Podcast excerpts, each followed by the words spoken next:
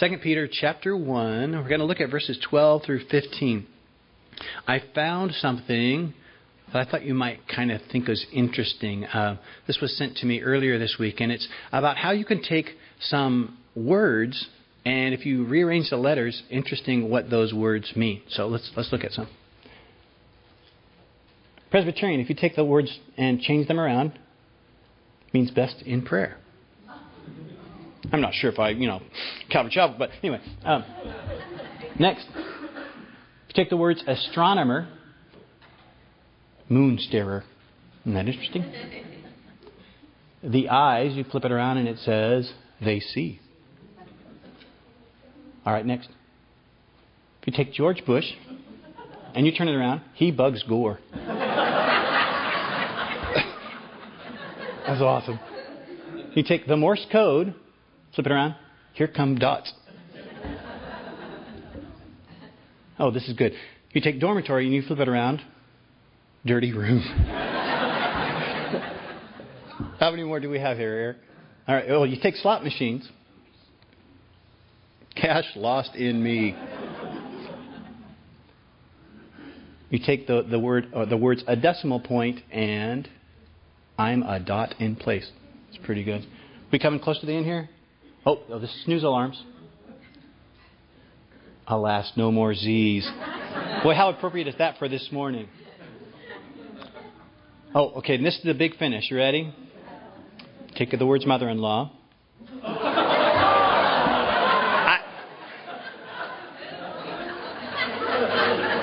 but that's weird. Just just really weird. Okay, you can let it go there. All right. Um, actually, there is one more, and this actually ties into the message, sort of. Here we go. If you take Peter and you turn it around, it says this repeat. Well, sort of. It doesn't. it's not spelled perfectly, but, but where I'm going here is that Second Peter is the book where he repeats. He reminds us. You guys want to get in the word? Here we go. Your chance. Uh, Peter chapter one. I want you guys to read the word reminds, and you'll see what I'm talking about. Chapter one, verse twelve.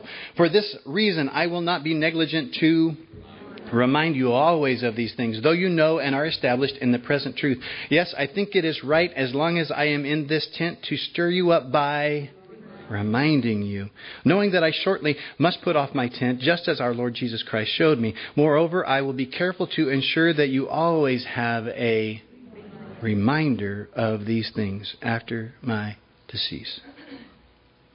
Second Peter is a book of repeating, right? Pete and repeat. You guys heard that story, right?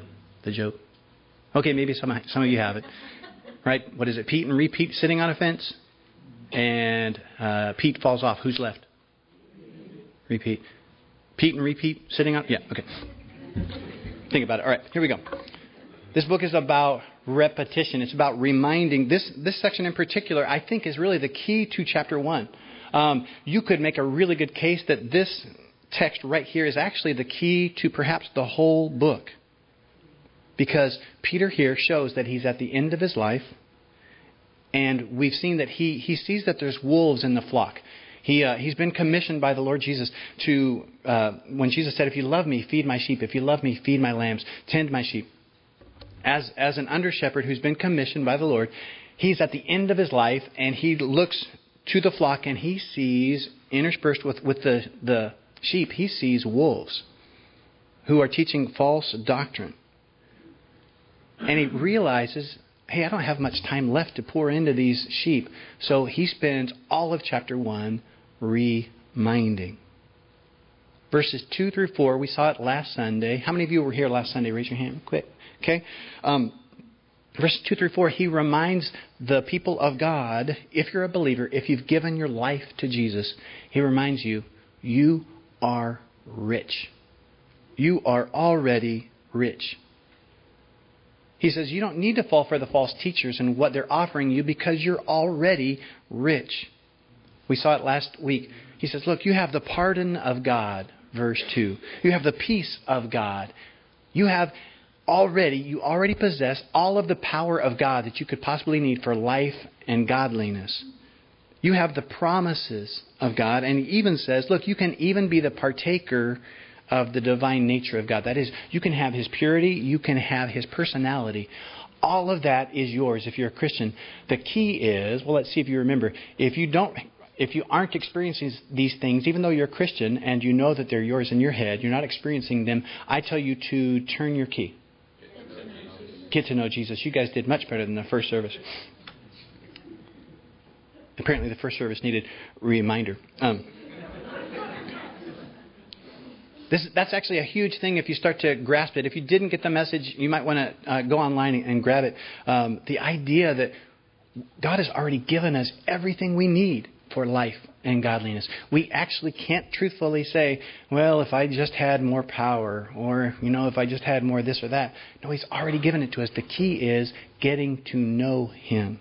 Okay? So, verses 2 to 4, He reminds us, look, you are rich. Verses 5 to 11, He reminds us, look, you're rich, but now get richer. Anybody have a problem with that? Rich and getting richer? Okay. Um, because what he says, he says, add to your faith virtue, to virtue knowledge, to knowledge self control, to self control perseverance, to perseverance godliness, to godliness brotherly kindness, and to brotherly kindness love. What he's saying is, you're rich, now get richer. Bring these things into your life experience. These wonderful things virtue, knowledge, self control, perseverance, godliness, all of these things. The message really that Peter is saying is, he's reminding us, you need to keep growing. Again, his concern is the false teaching. He's like, look, the best way to not fall into false doctrine is to keep growing. Get to know Jesus. Spend your time with him. Get to know him. Keep growing. Um, if you don't, there's no such thing as a Christian just staying put. Either you're growing forward or you're falling back. You're backsliding. Okay, look at verse 8 now. He says, For if these things are yours and abound, you will be neither barren nor unfruitful in the knowledge of our Lord Jesus Christ. But he who lacks these things is short sighted, even to blindness, and look at this, and has forgotten. That is, in need of reminder that he was cleansed from his old sin. Okay, that sets up where we are this morning. Verse 12. For this reason, Peter says, I will not be negligent to remind you always of these things, though you know and are established in the present truth. Peter says, Look, that's my job. I've been commissioned by the Lord Jesus. As a good under shepherd, I am going to keep on reminding you of stuff you already know. We mentioned it a couple Sundays ago, right? Probably everybody in this room, you can think of a few phrases or sayings that your parents drilled into you. So that so much so that you could finish their sentence for them. Again, uh, son, like son, like I always say, son, when the going gets tough, I know, Dad, the tough get going, right? I always say, stupid is as I know, Dad, stupid does. Um, right? There's a certain certain phrases that you just heard a million times when you were kids. Did you wash your hands? I'm not asking you now. That was an example. Uh, here's another one. How many times have I told you to put the seat down? Some of you guys are still hearing that. Uh, this one from Dad. Don't make me stop this car. Know, we have we have scriptures in our classrooms for our kids, uh, particularly when it comes to conduct. Uh, what we instruct the teachers: Hey, if if the kids kind of being squirrely, not misbehaving, point to one of those scriptures as your first line of defense. Say, hey, what does it say right there? Remind them of what they already know. The, a great way to teach is to remind.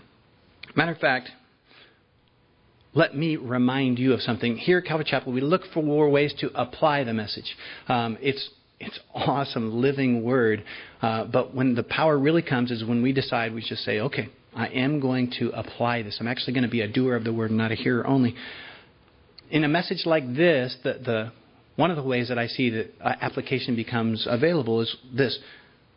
Maybe right now, toward the beginning of this service, think about who your flock is. Peter is writing to the flock that's been assigned to him. Who's the flock that has been assigned to you? It might be one little lamb. Maybe you're younger and you're like, I'm too young to have a flock. Well, maybe you have a younger brother or sister. Uh, maybe you have a friend that you're witnessing to. that maybe you're even older than they're even older than you are, but you are older in the Lord. Who is that person that the Lord has assigned to, to kind of follow after you? Think about that as Peter says, My job is to remind you. Now, let me ask you, why would Peter, appointed the under shepherd for the Lord, why would he say, I mean, just right off the bat, he's saying, I'm going to remind you of stuff you already know. And he says, and are established in. Matter of fact, why is it pretty much every pastor's job, 90% of it is just reminding? Pretty much every leader's job, 90% of it is reminding. Well, it's because we are sheep. And sheep's memory is bad. you don't believe me? Next time you run into a sheep, you know, later today maybe, give him a list of numbers to remember. And then just look in his eyes.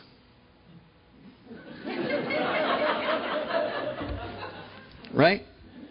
Okay, that's a bad example. Most of you aren't going to meet any sheep necessarily, but today, ask your kids what they learned in Sunday school.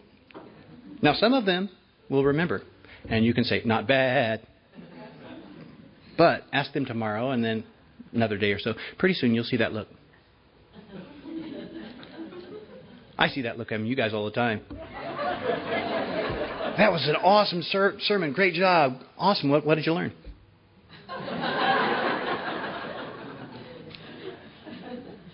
sheep are not so bright, and God calls us sheep. Do the math, right? Verse 12, he says, For this reason I will not be negligent to remind you. The word negligent actually means to be careless, to neglect. You understand the implication? Whoever you might be leading, whatever flock that God has, whatever set of little feet that are, are following yours, reminding is part of your gig. It's part of your job. It's essential. We should not feel guilty to remind. Matter of fact, Peter says, verse 12, For this reason I will not be negligent to remind you always of these things. And that word is more emphatic than it looks. It means, listen, perpetually, invariably, incessantly, at any and every opportunity. Peter is saying, I will not shirk my responsibility to pound these things into your head over and over and over again, incessantly, perpetually. And some of the teens are thinking, I had no idea how biblical my parents were. there may be some wives in the room that are very biblical. Matter of fact, you could you could write on your honey-do list, First Peter or Second Peter chapter one, verse twelve. right? I'm just, for this reason, I'm not negligent to remind you of these things, even though you know you're established. Maybe some of you have found your new life memory verse. Reminding is good, but especially, though, for teaching and for leading. Verse 12 For this reason I will not be negligent to remind you always, incessantly, of these things, though you know, that is, you see, you understand, and are established. That means you are already made stable, you're already placed firmly in the present truth. This is good to, to remember because sometimes when we're reminded, we're like, I already know that. But Peter says, don't misunderstand. I know you get it. I know you're firmly established in the truth, but my job is to remind. And he does it here, and he does it in chapter 3. Look at chapter 3, verse 1. He says it again. Beloved, I now write to you this second epistle, in both of which I stir up your pure minds by way of reminder. Peter does it. Paul does it. Philippians 3, verse 1, he says, Finally, my brethren, rejoice in the Lord. For me to write the same things to you is not tedious, but for you it is safe. Paul saying, Yep, I know, I'm writing the same old thing, but I'm okay with it. I hope you are too. 2 Timothy chapter 1, verse 6, Peter's writing to his protege, and he says, Therefore I remind you to stir up the gift of God which is in you through the laying on of my hands. That's part of the gig, reminding. Okay? Um, studies show that at best we retain 20% of what we hear. And if you write it down, then the percentage goes up some. And if you hear it again, if you hear it twice, then the percentage goes up some more. But even at best, our minds are like steel sieves. Right? so it logically follows if we are that forgetful, you know, and some of you unfortunately can testify to this. I can meet you and say like, you, you can tell me your name and I'll ask you your name. Just you know, trying to do that trick where I, okay, if I say it again, and then I'll go to pray for you and like, uh, bless this brother, right? It's amazing how quickly we can forget.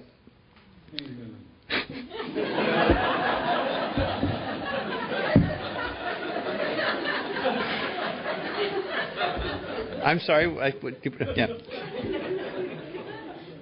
Because we're that forgetful, it logically follows then that repetition is like the key to really getting it and owning it and internalizing it, right? I got to, my wife and I and our kids. We got to go see Grease last night, the, the kid production. It was awesome, a lot of fun, and a lot of those kids um, they had a lot of lines to remember. I bet if we asked them, I don't think they just got it once. Said, "Okay, I got it memorized." If you want to internalize something, you repeat it over and over, right? So please don't feel guilty repeating the word of the Lord. It's the absolute best way to teach. Repetition, let me say this repetition is the mark of a great teacher. Let me repeat that. repetition is the mark of a great teacher. Now, there, there's two things that repetition accomplishes, at least two things um, that I, I can see here. Number one, verse 12 Repetition stabilizes, it strengthens, it brings safety. Look at it. For this, for this reason, I will not be negligent to remind you always of these things, though you know and are established in the present truth. That word established means to stabilize. What Peter's saying is this Look, I know, I get it. You know this stuff. And I know you're already steady. But my job is to remind you to make you steadier. Peter would say, I know everybody here is stable. I wouldn't suggest anything otherwise. But my job is to make you stabler. See, reminding stabilizes, it steadies, it strengthens, it brings safety. That's what Paul said, chapter 3, Philippians chapter 3 verse 1. He says, Finally, my brethren, rejoice in the Lord. For me to write the same things to you is not tedious, but for you it is safe. Kind of acknowledging, again, it's I know, I know, I know you've heard this before, but I'm okay with it, and I hope you are, because for you, repetition is safety. There is safety in repetition. You guys, here's, I think, a decent illustration. Airline stewards and stewardesses. How often do they say that spiel? Right? The, the safety spiel? And as, as funny as it might be to hear, I don't know that I'd feel all that safe if they get up and say, seat belts, schmeat belts, exits, masks. You've heard it all before. Let's get on with it. Safety comes in repetition. Safety comes in repetition. That brings me, I think, I hope, to application time. What is your outlook on being reminded? Let me put it this way Do you mind being reminded. I'm talking about in the Word. What is your attitude concerning truth? Does it have to be new? Or are, are you in love with the idea of being reminded? Let me address a few different subgroups possibly here. Maybe you're a teacher, a Sunday school teacher, or maybe you're a pastor in the making. There is a temptation for every person who gets up, and especially if you have to do it day in and day out, there's a temptation to look for the new and the shiny and to to be like, okay, well, yeah, I taught that before, but they've already heard it. Um, to to want to be uh, the person who finds something new in the Bible. Maybe you've heard this, and it's a, it's a good axiom. Um, whatever is new is not true, and whatever is true is not new. Now, because we're dumb, there will be things that are new to us, right? Um, but the idea is if you if you come into the Word and you're like, oh, I found something just brand new that nobody has ever found before. Either you're wrong, they found it before, or you're really wrong because it's wrong. Get it? Um, that's to the teachers. But what about to all the rest of us? Um, what is your attitude when you walk in on a Sunday morning? Are, are you do you sit down and, and go, okay, well, I'm waiting for the latest and greatest. I'm I'm waiting for the the new, the shiny. Are you like, yeah, I heard that one. Okay, Next, what's next? Or are you willing to receive and to be reminded of stuff you already know? That's what Peter's trying to say here. Think about how perfect this is for his, his desire. What he's trying to do, again, is to protect the flock. So he says to the, these sheep, There, there are wolves in your presence. Listen, don't go for the new, the shiny. You just stay grounded and rooted in the real truth. Because there's going to be wolves who come to you and say, Well, it's, it's great that you're a Christian, uh, but let me tell you about my brand of Christianity. There are things that, that I understand that, that you don't get yet. There's this new knowledge that I have. That was the Gnosticism. That was the thing that was going around. These wolves, Peter would say, will come to you and they'll say, Look, don't be so sheepish. I'll, let me invite you over for dinner and we'll sink our teeth into something new. That's how cults work. To, to tell you, oh, well, I know it says that in here, but there's this whole other thing that you're not aware of. Again, repetition of just the same things brings safety. But I got to think of one more application. And I think, at least for me, this is the most important out of, out of the three right now. Because I don't know about you, but I sense uh, last week we had a, this great time in the Word. And it, it seemed to me that the Lord was unlocking for us, again, the key to so many riches that we have. And He says the key is to get to know me. That's what Jesus says, right? And as I, I shared with you the thing that I'm doing in my quiet time and you know how the Lord seems to be opening it up, and this kind of falls right in line with that. Because of our desire for the new and the shiny, I want to encourage you to fight the temptation in your own quiet time to look only for the new and the shiny, to feel like you're a failure, you've missed it somehow if you don't see this new revelation from the Lord. Right?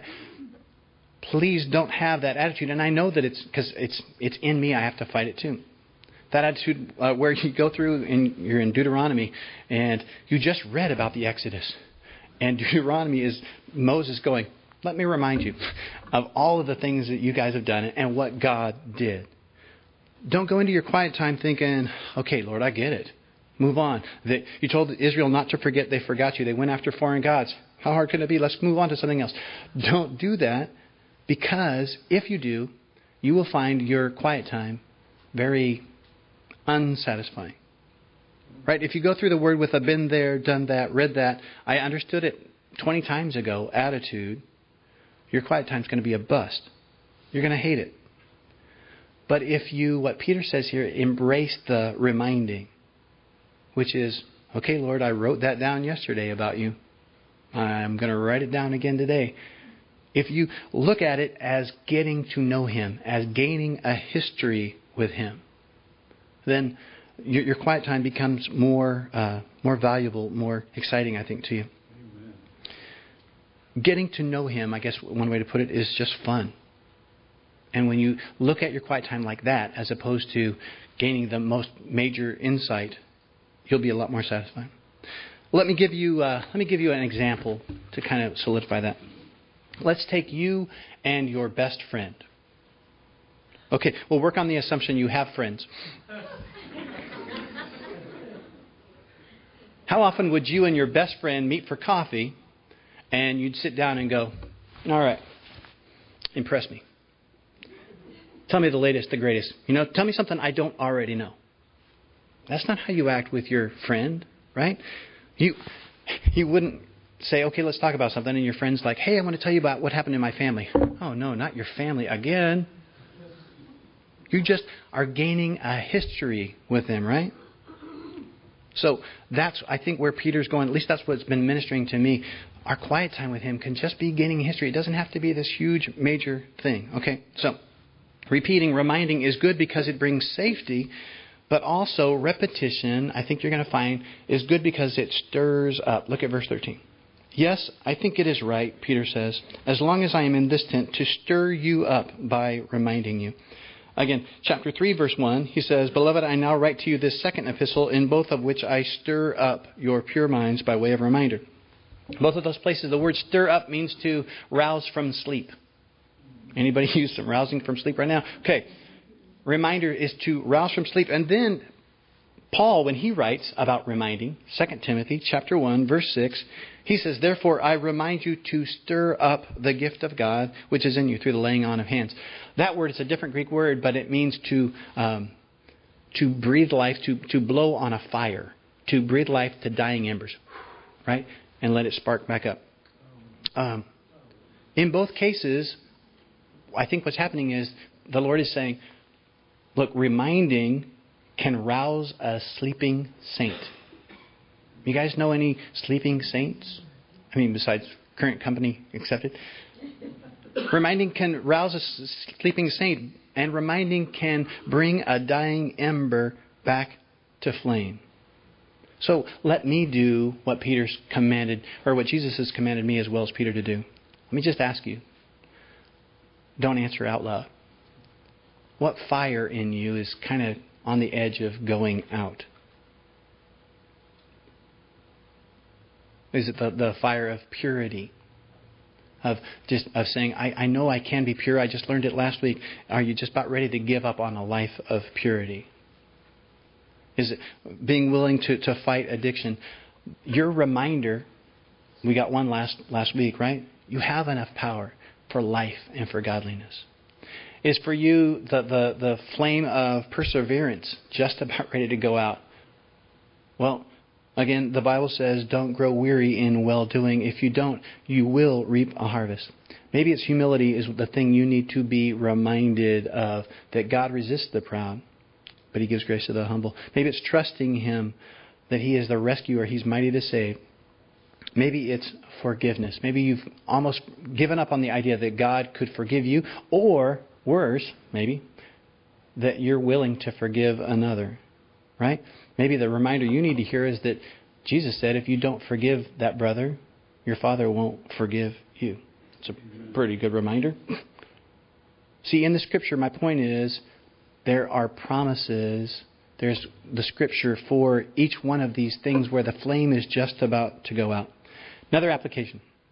Sorry, there's a bonanza of them you can choose. Um, and I, I like this one too. What if we were to think this week Think of that person that, uh, when I say the word smoking flax, okay, now first I have to explain what that is.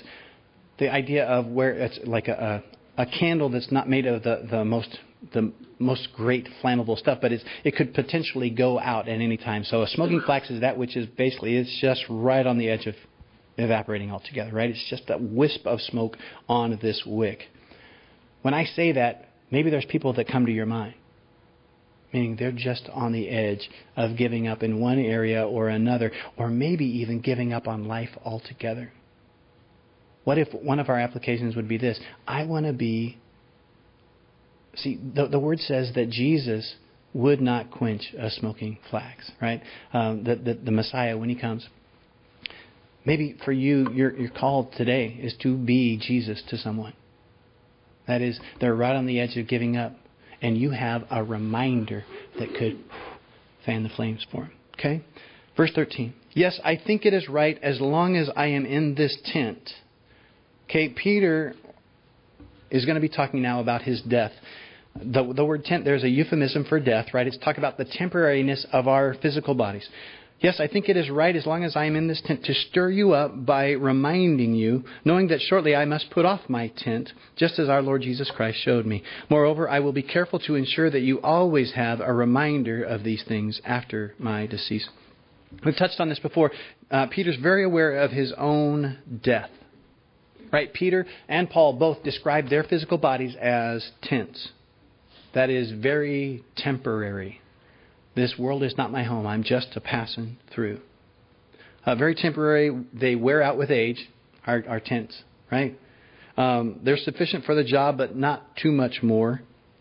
But Peter, he's saying right here, look, I'm going to pull up stakes. I know there's going to be one time when I move into out of this tent and into my new body. That is a mansion built without hands. These verses, I think, are very poignant because they, they remind us that Peter is really, he's on his way out. But I don't know about you. When I read it, I don't, I don't sense fear at all. He's definitely poignant because he's like, I don't have much time with you guys, but not really fear. Matter of fact, verse 15, depending on what translation you have, Uh, that very last word, where it says, Moreover, I will be careful to ensure that you always have a reminder of these things after my decease. You may have the word departure. That's a, a good translation because the word in the Greek is exodos, same root word we get exodus. Peter's saying, Right now, I'm in this tent, but I am changing addresses very soon. Let me, again, I hope everybody's awake here, but let me, let me address you if you're a non believer. You came in this morning, somebody dragged you here to church. You're like, okay, I'll listen. I'll, I'll be polite and listen. Maybe you're just now checking out Christianity. You're like, well, the, the, the worship's kind of cool, you know, and it's neat to, to learn stuff out of the Bible, but I'm not sure about this Christianity stuff. I want to issue you a challenge. Go to a funeral of a believer, and then go to a funeral of an unbeliever and just pay attention. just look and see. When you go, you will watch watch those who mourn, and if it's an unbeliever's funeral, you will see so many view death as a bitter defeat from which there is no recovery. But believers, you go to that funeral and you will see death is still a little bitter. It's bitter sweet. But instead of a bitter departure, it's a bitter or bitter defeat, it's a bittersweet departure. That is, I will see you soon. That's the message. For the unbeliever, you go to a funeral and you see your friend swallowed up by death. For the believer, you go and you see death being swallowed up for your friend by your other friend, Jesus. Verse 13, Yes, I think it is right as long as I am in this tent to stir you up by reminding you, knowing that shortly I must put off my tent, just as our Lord Jesus Christ showed me. You remember when that happened? Again, John 21. Peter has, or Jesus has just commissioned Peter, feed my sheep, feed my lambs. And then he says, right now you're young, you get to go wherever you want, but later you will be bound and you won't be able to go where you want, and you will be, this is implied, we, we figured it out, basically you'll be martyred. Um, that you will lose your life. You will lay down your life. Um, we know that that must have happened sometime shortly after this letter. Tradition says that Peter was crucified upside down at his own request. That he said, I'm not worthy to, to die the exact same death as my, my Lord, so would you do this? And they, they granted it, according to tradition. Well, while we're on the cheery subject of death, let me give you one more reminder. It is an appointment you will keep. Unless the Lord comes before your death, it's an appointment that is on your daytimer already. We used to say daytimer. Now it's on your Google app or your iPhone application, right? Peter is aware of his coming death and the point, one reminder here this morning, so should we be. Look at it, verse 13. Yes, I think it is right as long as I am in this tent to stir you up by reminding you, knowing that shortly, look at that word, I must put off my tent just as our Lord Jesus Christ showed me. Shortly, it's not as you might think immediately. It doesn't necessarily mean that um, tomorrow I'm gone. Shortly is, is, we, is in the Greek uh. It's the same place we get tachometer as opposed to immediately, what it means is swiftly, meaning as soon as it happens, it's going to happen. Um, that makes me wonder if Peter is writing this from prison.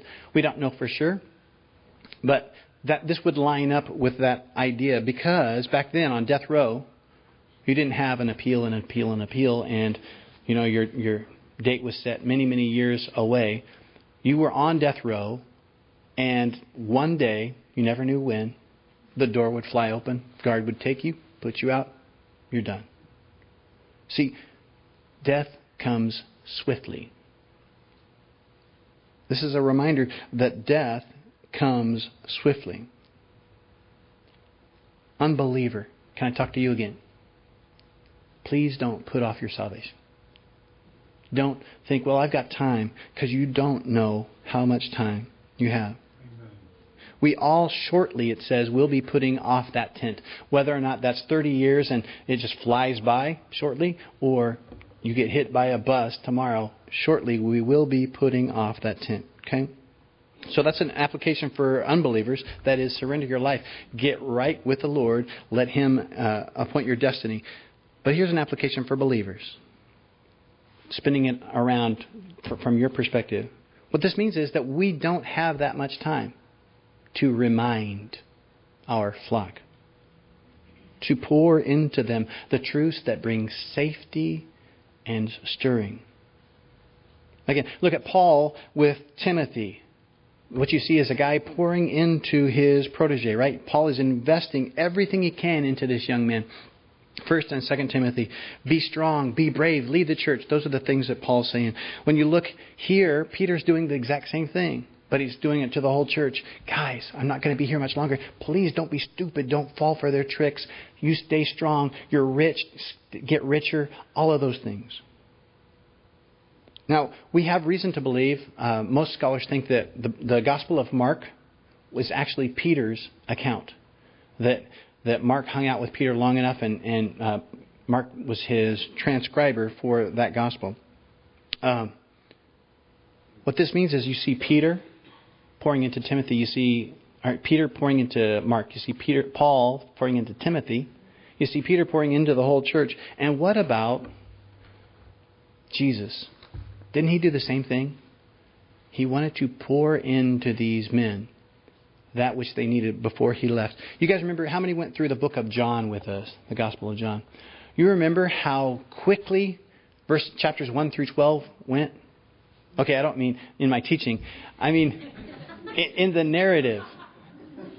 In the narrative, you read chapters 1 through 12, and it's like, man, everything's going, it's flying by three and a half years, right? But you hit chapter 13, and all of a sudden everything slows way down the last 24 hours are basically half of the book of John.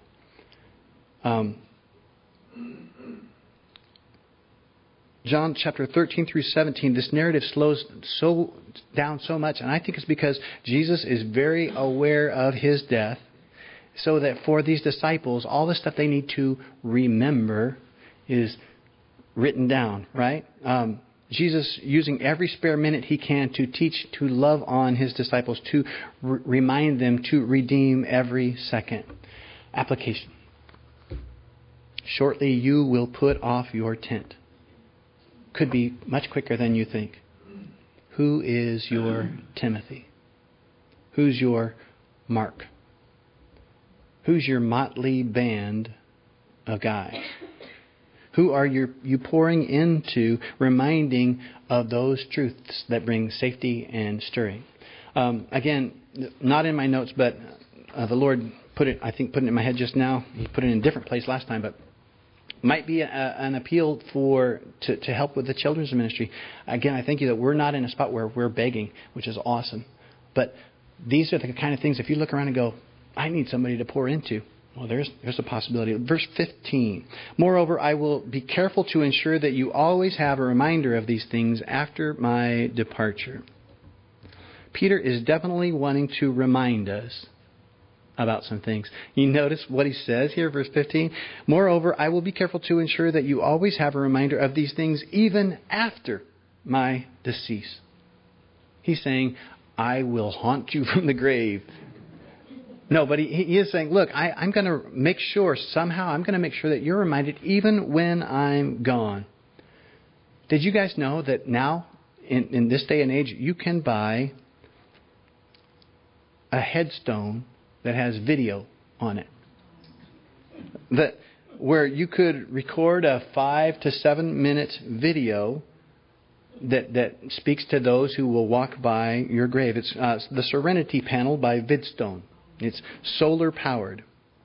Now, now I'm not sure what to think. I mean, truly, I, and I've had a little more time to digest it than you have. In one way, it's pretty creepy. But in another way, it's like really effective, I bet, right? Um, I I went on their website. I wasn't shopping, but I went on their website and it was really interesting. That I think that was the very first, uh, you know, how they have uh, recommendations. You know, people who love this product. Um, and, and one was, was very touching. It was it was a family of a girl who was killed by a drunk driver. It's like, well, I get that. To to have a message that you want people to notice when they walk by. I totally get that. What what would be your video message on your vidstone? You could you could use it not for good or for evil, I suppose, right? right? You could be like, I just want you to know I know Jesus, and if you know Jesus, I will see you soon. And then if you wanted to put an evil twist, you could go, except for that guy.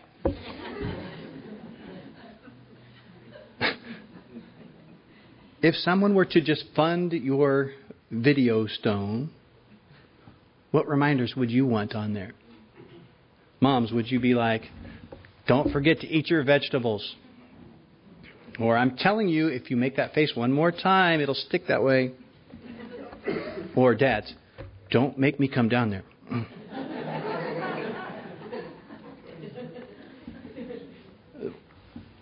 We're not going to go there today, and you may be thankful. Uh, but the next, you're like, is there anywhere we haven't gone?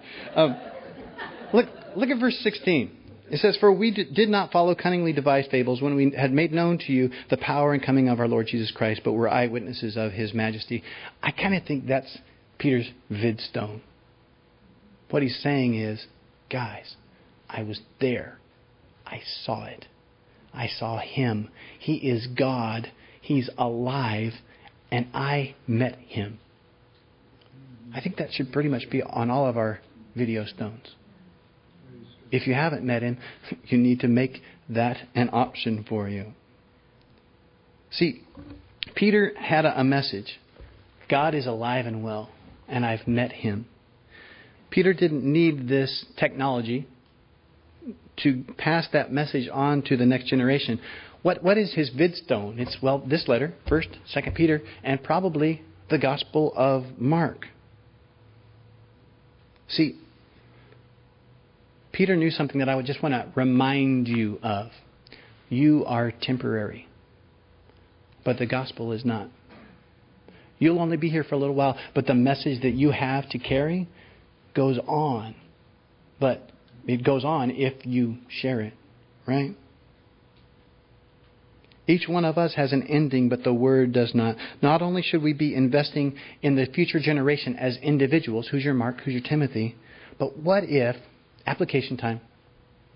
What if we actually, each one of us this week decided, I'm going to actually write down on paper or record it on video uh, so I can put on my vid- VidStone or, or put it on my blog.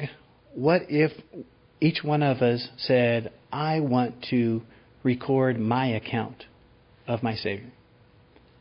What, if we wanted to say essentially what Peter's saying, God is real and He's alive and I've met him. I have a first person account. I've actually, we have, this is an idea I've kicked around forever, and maybe, maybe the Lord will put legs to it this time. How cool would it be is if everybody who wanted to, you did a little little testimony and we could somehow edit it to make it short enough that it wouldn't derail every service. But what if we had one for each person? It's like this is this is how this is what God did in my life. I, I think that this is actually an easy application to start. It might be hard to finish because you're like, oh man, where do I where do I end? But what if you were just to decide, I want to this week write the gospel according to me? What if you included how you used to be and how you are now? Again, for me, most of you know, one of the big things, I used to be a huge worrier, not so much now, right? How you used to be, how you are now, how you're still failing, but how He's still forgiving you. What about if you included your weaknesses and His strength? What would be the gospel according to you? How great would it be if we all had Peter's mindset, which is time is short. I want to invest in the people around me, and I want to get down in some form a way to uh, extend this legacy to the next generation. Time is short. So let me remind you, let's just read these verses as we close. For this reason, Peter says, I will not be negligent to remind you always of these things. Though you know and are established in the present truth, yes, I think it is right, as long as I am in this tent, to stir you up by reminding you, knowing that shortly I must put off my tent, just as our Lord Jesus Christ showed me. Moreover, I will be careful to ensure that you always have a reminder of these things after my departure. Let's pray. Lord, we love you. We thank you for your word. We thank you for your faithfulness to us, Lord. I thank you, Lord, for the applications, Lord, that you bring uh, to the forefront for us. I thank you, Lord, for your deep concern, it seems to me, of our quiet time, of the time that we spend privately with you. Thank you, Lord, for how you want to mold us and shape us during that time. Pray, Lord, that you would help us now and during this time of application.